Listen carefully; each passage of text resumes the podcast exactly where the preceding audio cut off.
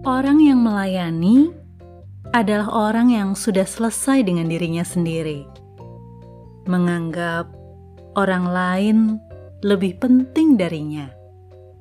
Meski ia mungkin juga tidak berkelimpahan secara materi, namun secara hati, merendahkan hati demi membantu kebutuhan orang lain. Kasih yang tulus ibarat tetesan air yang menyejukkan di tengah Sahara. Tak perlu lagi nasihat, namun apa yang diperbuat mampu membuat hati terpikat. Kasih yang tulus dilakukan dengan sukacita, meski tak selalu berbalik sama. Kasih yang sejati tak mengharap ganjaran, sebab perbuatan baiknya bukan berdasar imbalan yang akan diterimanya kelak.